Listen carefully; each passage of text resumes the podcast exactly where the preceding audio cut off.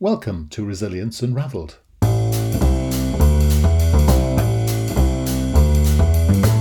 Hi, everybody, and welcome to Resilience Unravelled, a podcast that examines all aspects of personal and organisational resilience.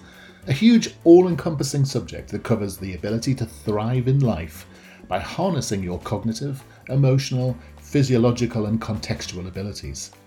I share stories from people who have thrived despite remarkable obstacles, as well as highly successful practitioners and experts across a range of topics. And this podcast introduces their amazing stories and expertise, as well as my own reflections, perspectives, strategies, and tips, which come from my own synthesis of themes and trends from wider learning. You can go to qedod.com forward slash extras to access offers, tools, and resources, including free articles and ebooks. For those of you that would be interested in supporting our work and contributing more proactively, you can find our new Patreon page at patreon.com. Then search for Resilience Space Unravelled. So, let's get started. Enjoy the show.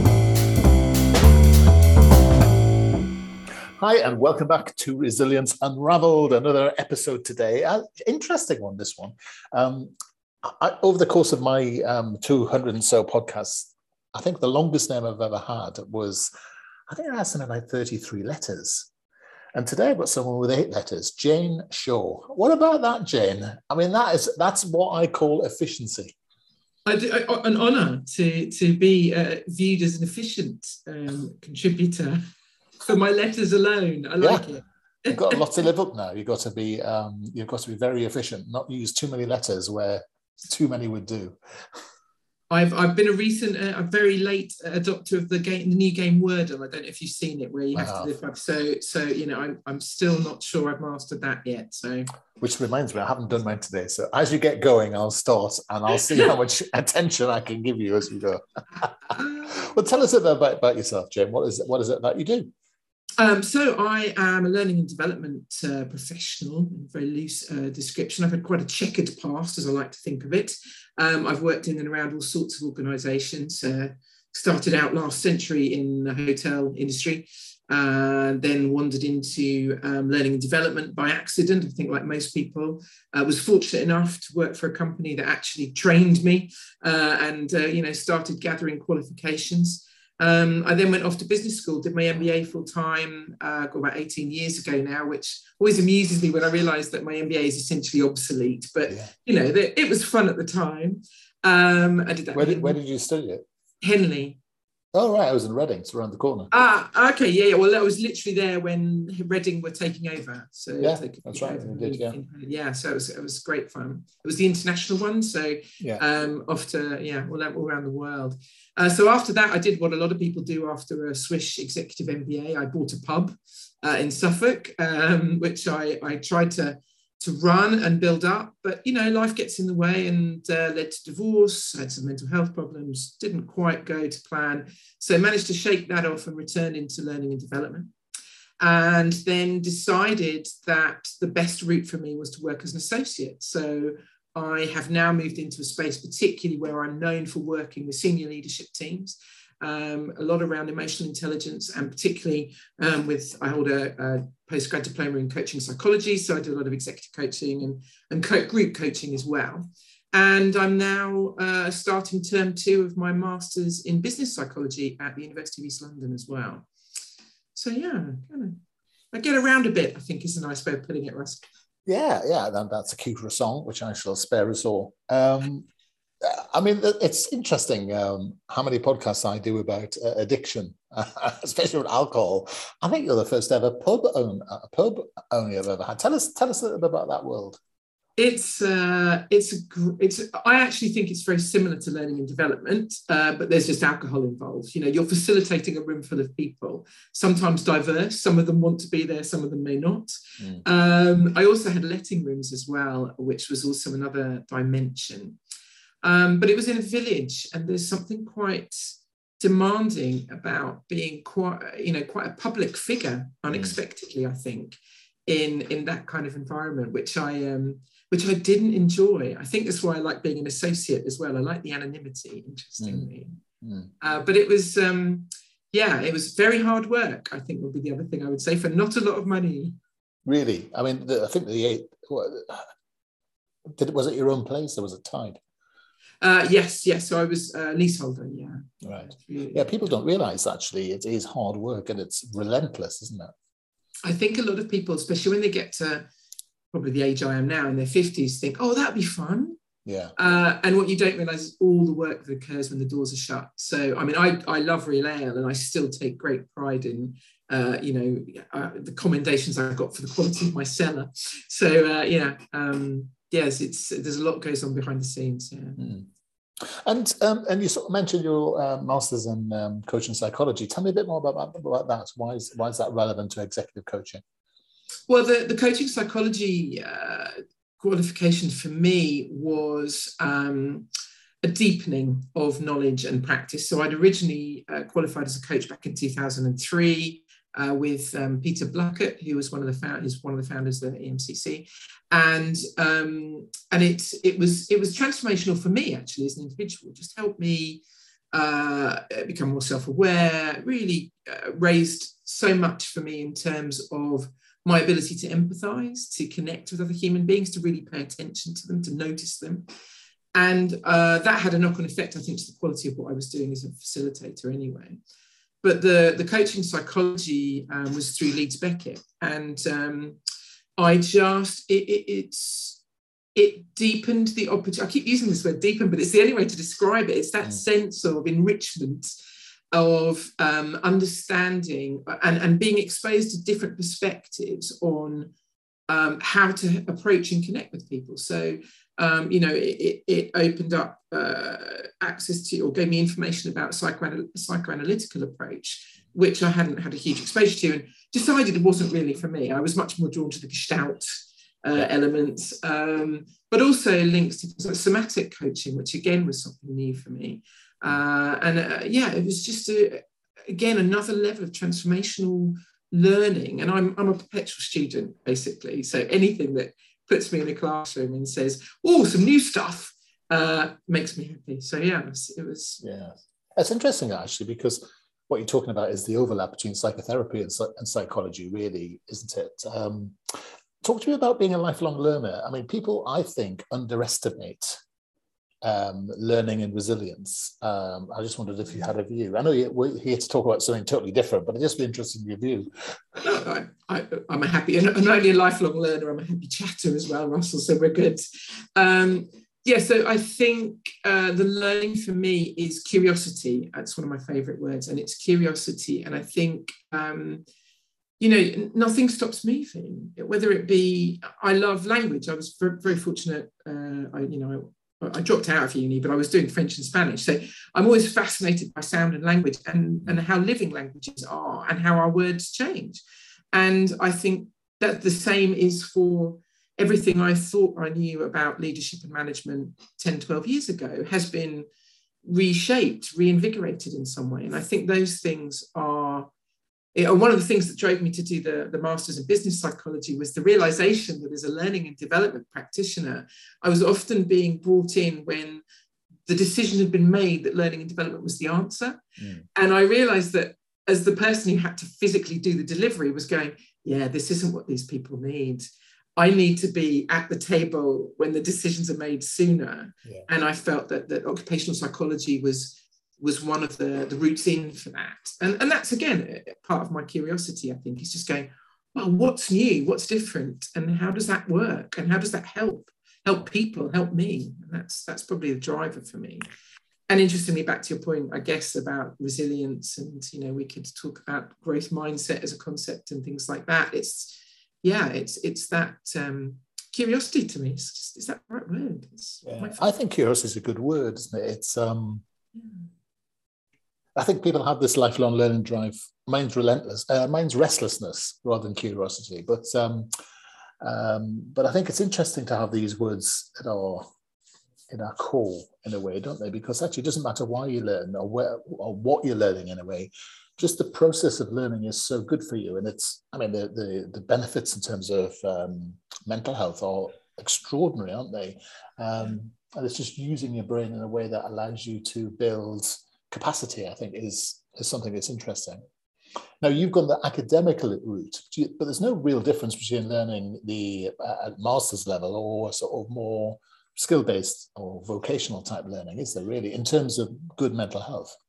Oh, I totally agree, Russell. I think um, uh, there's a lovely uh, uh, something my parents told me about not long ago, which I hadn't been aware of, which is the University of the Third Age. Yeah, yeah. Which I think is a wonderful uh, concept where they're saying you may have retired, but there's a wealth of stuff you know that other people don't know yet. Yeah. Um, why don't we all sit around and help each other learn it? And I just think what a you know, it's not academic. It's, you know, it literally is people, as far as I understand it, like I could be wrong, but it's people going, here's stuff I learned doing what I did for years or something I'm really interested in and, and, and passionate about.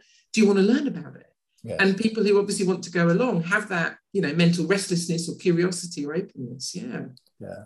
I think it's as, it's as equally important to be learning as well as capturing memories, isn't it? And, and those those two things are really important in terms of again resilience because it's that you have to have one you can't really have one without the other i guess mm.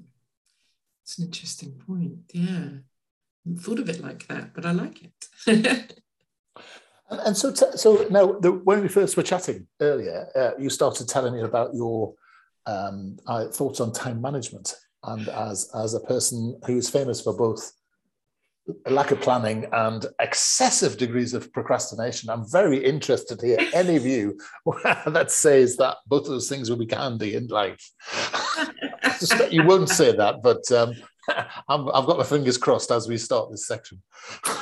Well, I think uh, when we spoke uh, initially, and I was saying uh, there's a training company called Nine Dots Development uh, based in Derby, and I've been an associate for them for a number of years. And and I love what they do. They're quite a young team and they've got this huge amount of energy and enthusiasm for what they do. And they uh, approached me uh, end of last year and said, look, we've noticed that we've got this um, on the feedback forms that people submit after they've attended any course with us. We ask them what topics do you want to cover? Uh, you know, what, what next course would you like to go on? And they said, it's almost everybody's putting time management on. We're thinking this is important. You know, could you do something with it? And my, my answer was no. I said partly because I don't believe in it. I don't think time management um, beyond the you know productivity checklists is really um, a helpful concept. I think it's broader than that. I think it's bigger than that. Um, and I think it's about how we manage ourselves in all of this and how we feel about that. Um, you know, we could yeah, there's lots of links to many different things. So this evolved into me. I'm using the word curating because I feel it kind of helpfully describes uh, so selecting, cherry picking um, a number of avenues for people to go down. So we've probably all been on some sort of time management course, and you know you get that initial rush of, rush of enthusiasm to do a to-do list and to do the planner and to find Rocks the fantastic stuff. Sorry, rocks and sand. Yeah. Oh, yeah, yeah, yeah, yeah. yeah. yeah. It, but it works for some people, and yeah, I totally respect that. And I think that you, you know, recognize yourself. But if you're the kind of person that's still going, I've been on a time management course and I'm still a bit rubbish at it, as I am, much like yourself by the sound of it, Russell. I am guilty of not being brilliant at it. I think there's other questions we should be asking ourselves about how we are managing ourselves in all of this. So we've developed, it's free actually for people to just to sign up. And over seven days, they'll get seven, probably about 15 minute uh, kind of activity or a link to something or something to read or a little video, just saying, you know, think about this. Is this relevant to you and mm. your attempt to manage time. And I also think there's a much bigger context at the moment. So there's also a question to ask. Why is it more apparent that people are asking this question now than they were three years ago? Um, and of course, I think for the first time, let's reference the pandemic and COVID and the impact that it's had. Um, and I think people are perhaps struggling to reset the boundaries of what's acceptable and how they work and what productivity looks like and how that gets measured and how they compare themselves to others and their productivity uh, and how they still establish credibility with their bosses or their boss's boss when there's been less uh, you know informal presence uh, around and people aren't seen doing stuff as much so i wonder if that's impacting it as well which is mm. It's interesting, isn't it? I've, I've I've always rebelled against the idea of time management because I don't think we can manage time. So I think that's always been about task management for me, and yes. and therefore part of the thing with my background in lean and you know all that sort of stuff, mm-hmm. it's always about are you doing the right things and are you doing the right things well, and you know, it, it, in a sense, you're never doing nothing. It's it, that's the thing that doesn't exist. So why manage time? Why, why not manage the the activity? Yeah. And then even if it's relaxing or if you're watching television, you know, that's just a task, isn't it? So you can fit it in or not and these are just choices you make. And, and I always find it interesting that it is called time management. I've never really thought about it much until we just said it there. But um, I wonder if that's part of the problem. Because I mean, you know, we know all that we every every tool is about a task, isn't it? It's not about the time itself, because time is. I mean, how many thousands of training courses say, well, the time's the same for everybody, but you know, we know time can go faster and slower. It's all relativistic, depending on what we're doing. And I bet when you were like me when I was a musician, and I used to call it, you know, the Resi- resilience union in a pub as saying it's in, a, in the pit at Les Mis, was that you have to do the same thing every night. And it's utterly mm. tedious, actually. And there are some nights that just go really slowly, and some nights that just rocket past, aren't they? And you're doing the same thing. So it is the task that matters, not the time, because the time must be framed by the task itself. Yeah, and I think there's that's really interesting, isn't it? And I think um, the Loehr and Schwartz book about engagement, which I'm sure you're you're familiar with, uh, and they talk about you know um, the, the resilience piece, obviously, but we the fact that we need to disengage regularly to be engaged, which I always love that idea of saying, you know, sticking your head down and going, I am a machine and I will focus for six hours and produce brilliant work. And it's actually, no, you, you need to have fun. You need to disengage. You need to distract your brain. Um, and that requires us to say it's okay to not do anything, to be distracted, to wander off with the fairies, to allow us to stare out the window and watch the squirrels, as I often do, sitting at my table in my dining room. Um, and I think it's making that space. And I wonder if some of it is about giving ourselves permission as well in, in all of this, getting tasks done. And it's interesting when you talk about lean uh, and, and you know the focus on, on on tangible production of things rather than you know for a lot of people it's produced. Um, and how would anyone know? How have I contributed? What have I added? I mean, it's, it's there's a big question. So I guess this is what we're trying to help people think through. Actually, is actually saying, you know time to think about this stuff. Yeah. And it's interesting, isn't it? Because the point of lean is, is always said is it was about kaizen or efficiency. I mean, lean itself wasn't. It was about are you doing the right things? And I look at people who who are busy, and a poor manager is inflicting more sources of busyness, you know, more rubbish into the working week, most of which doesn't need to be done. I mean, I'm a real, you know, because my experience of the burnout world, you know, this this idea. And when you go around and start looking at it, I'm sure you'll see it, especially with the exec coaching, the, the people who are the culprits for burnouts in organizations are the leaders who are inflicting inefficient, hopeless meetings on the workforce. I, I mean, the, the, there's, there's, fantastic, I forget the name of the, uh, the researcher that said that there's the body of evidence shows that the person that holds the meeting finds much more value and enjoys the meeting more than any other people in the meeting. and, and if you're the CEO or a, I mean, sales directors with 200 people in meetings. I mean, what's that about? That's just such a waste. And that, and that for me is, you know, this is the, you know, the heinous leadership crimes, which actually need to be really rethought.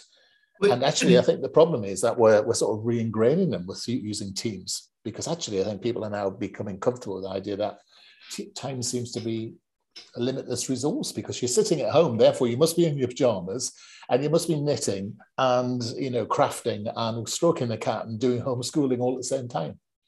Well, do you know it's so interesting you said that. I was um, I was uh, on a, a webinar uh, with with Henley where I was at business school, and uh, the one the, the professor of the Centre of Leadership there, Bernd Vogel, um, was talking a little bit about um, how everyone you know is talking about the you know are we going to get back to how it was?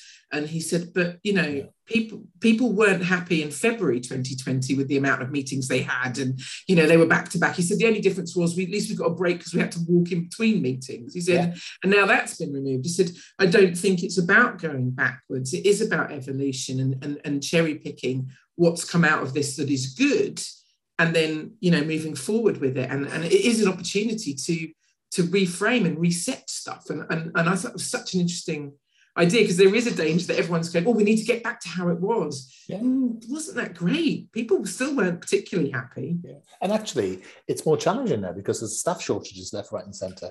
And mm. i think organizations are now going to hit that. And this is the problem isn't it? Poorly led organizations will end up carrying out the same processes, which is not the fault of the people, the processes which actually produce inferior results, and then expecting people just to work harder at doing the wrong stuff in the wrong way, and then being surprised when people either work, walk away or you know end up with time off with stress or whatever it might be, and people are slightly less. Um, I mean, people are slightly more, I think, fragile after COVID. That's my my thing. They're either being stretched to the point of um, they're, frazzled, or there's an underlying frazzle, or there's an inbuilt anxiety that's, or they're just they're just ready to break, you know. And I think it's people are people are in a state where now they're just not going to put up with so much rubbish. Uh, but you know, no one's informed the leadership world because, of course, we're all still busy leaping around talking about yeah, empowerment, engagement, all the last century stuff. For goodness' sake, let's get it. I mean, you mentioned one of my Bête Noire characters earlier. I, I, just managed to stop myself shouting at you at that point. but um, there's so many old ideas out there, you know, such poor ideas. I worked with uh, a lot of leaders in Africa, and um, you know what we foist on leaders in Africa is 60-year-old management theory from the West, and then we're surprised why it doesn't stick or doesn't work. And I think there's a fundamental idea that we need to be re-examining leadership in the you know it's it's a fungi- it's a fungible process now isn't it? And yet we don't think about it that way. And somehow we've got to reset all these ideas and you know it's one of the things that struck me uh, it's an old i believe it was gary hamel who obviously has been around for years but i'm sure it was him who said um, something along the lines of there is a mismatch between what science knows and business does and I think there's a really interesting, now I'm back in academia mm. and you're seeing the research papers, the evidence, etc., versus the organizations as a practitioner that I go into and what they are looking for, tolerating, allowing, or perpetuating, as you're saying. Yeah. Um, and, and you sort of go, well, so whose responsibility is that? Because academia might be slightly guilty of keeping in its own ivory tower a little bit. Um, and as you say, what about the leaders and their responsibility to be open to, to change? Uh, and, and but I think you know that's a big job, isn't it, to, to, to change cultures? And yet, I was listening to Paul Polman the other day because he's just written a, a new book. He was the ex Unilever CEO for ten years, and you've got him and. Um, uh, he's talking about you know the humanization of organizations of you know it's not profit at any cost and I think it's Gary Hamel's just written the book Humanocracy. So there's, you know, there's a groundswell of quite significant and influence, influence, yeah, what's the word? Influential is the word I was looking for. Um, kind of thought leaders who are trying to say leadership cannot continue in the way that it has done. And partly, I think, to your point again about the extent to which people are frazzled. Uh, one of my friends who I was, saw at the weekend is quite senior in the NHS and he was talking about um, so he heads up teams that look after uh, or go into uh, hospitals that are in you know poor state you know got very low rate rated in terms of performance. And he heads to the, the project team to go in to try and address what the issues are. And they include leadership in that as well as other things. Mm. uh, and he was saying he's you know anecdotally it felt like people are always talking about i'm so busy i'm so busy i'm so busy i'm too busy and he said, but if I think back to uh, when we were trying to source PPE, he said, and people were working 18 hour days and, and people were really busy. Mm. He said, I'm looking at them and I'm thinking, no, you're not. How can you say you're busy? And I was going, hmm, lack of empathy there, slightly concerning. But the other side of that was, um, are people so frazzled that they feel they have to explain themselves in some way? I am busy. Look, I'm busy. I feel busy. And so, where is the resilience that allows, again, to your point, I guess, it's an interesting. But it's but it is it is fascinating, isn't it? I, I love that I, the example. Um, Tony Crabbe wrote, wrote, a book years ago, and um, I, I, interviewed him on here, and he was a very charming guy. And I remember him saying that um, this must have been, this was, this must have, must be 10 years ago. No, anyway, whenever it was. I remember him saying that when people meet each other and used to say, Hi, how are you? And we used to say, I'm fine. And now we say, I'm really busy. And, I, and it stuck with me. And, and, you, and you notice it now. It's like a badge of honor now. So I don't think people are busy at all. I don't think they're pretending to busy. It's just be, it's become the pastime response or the ritualized response before we pastime. Uh, and, and instead of talking now, the pastime being about time, about being fine, it is now about being busy. And it's just become a, a badge of honor to be how, how busy we are, isn't it? I mean, talk, talking to a colleague earlier, we're supposed to be meeting up later on, and he can't make it because he's too busy. And I just said, no, well, it's up to you. It's just a choice, isn't it? You've decided to do one thing against the other. Don't pretend to be busy. You just you're just deciding something else is more important. Um, and it's I think it's the honest where we've lost the sense of honesty, uh, and that's that's a shame. And I wonder, but but then you say that, and it is you're saying it, it, it is really about making a choice. But I suppose the question is, how do people feel able to make those choices? So again, I think there's something about um, how confident or comfortable people feel saying no or pushing back, because um, there was a lovely term, uh, and, and, sort of resonates a little bit with something you said earlier, but this um, the fragility of trust in relationships because it's been so Zoom based for so long now mm. that we don't have the the robustness of a connection. It feels fragile. So I think you're right. I think there's very probably it's a badge of honor thing, but I also wonder if it's um, a fear of of you know saying I'm I'm okay or I'm coping or I'm you know is somebody then just going to pile more onto you? well, and, and, I think that's a really interesting point because there's no evidence that would happen. I just think there's evidence that if you're not in part of the zeitgeist, somehow you're not you're not you're not part, you're not taking part in the grand myth, which is everything ain't it awful. It's the old TA driver, isn't it? The old um, game to ain't it awful, yeah, ain't, yeah.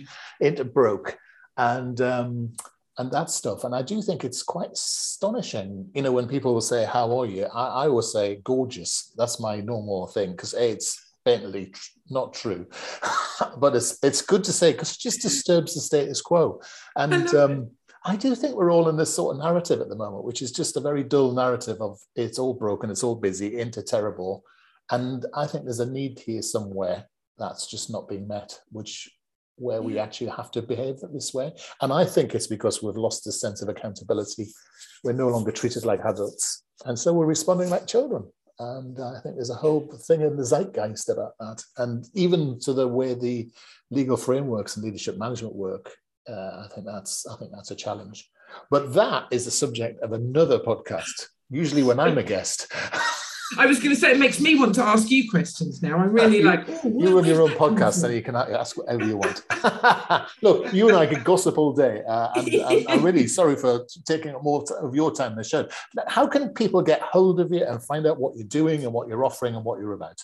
Okay, so um, they can contact nine dots uh, development.com and they are going to be launching this very soon and you can sign up and it will be an opportunity to say just once a day a little uh, link will drop into your inbox and it will have uh, a little voiceover introduction from me and then a little activity. And, and as i say to me it's um, positioning it as a curation of possible avenues that might just sort of scratch the itch of why you feel you're not on top of your time management or is it time management at all so it's a little bit about uh, uh, perhaps different avenues you might not have thought for yourself. You may have visited once before, but hadn't had them all in a row, seven days in a row, just to give you, yeah, uh, as I say, for the, those of you that are perpetual students, perhaps something to learn from.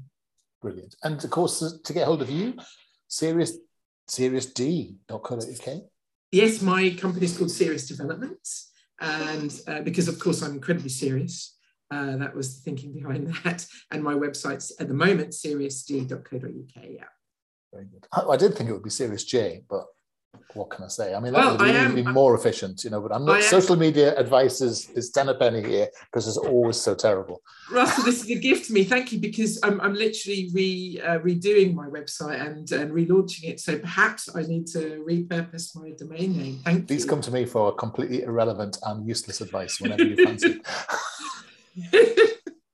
and you're on LinkedIn and all the socials and such like that. I am. You'll find me at Jade Shaw CX Development. I'm on LinkedIn. Yeah. Well, Jen, it's been an absolute delight talking to you today. It's um, it's it's it's always one of those things when you hope you're going to spend your whole time fighting with each other, but actually end up agreeing. And and thank you so much. I think you've really added some some sort of uh, fuel to the fire in the debate.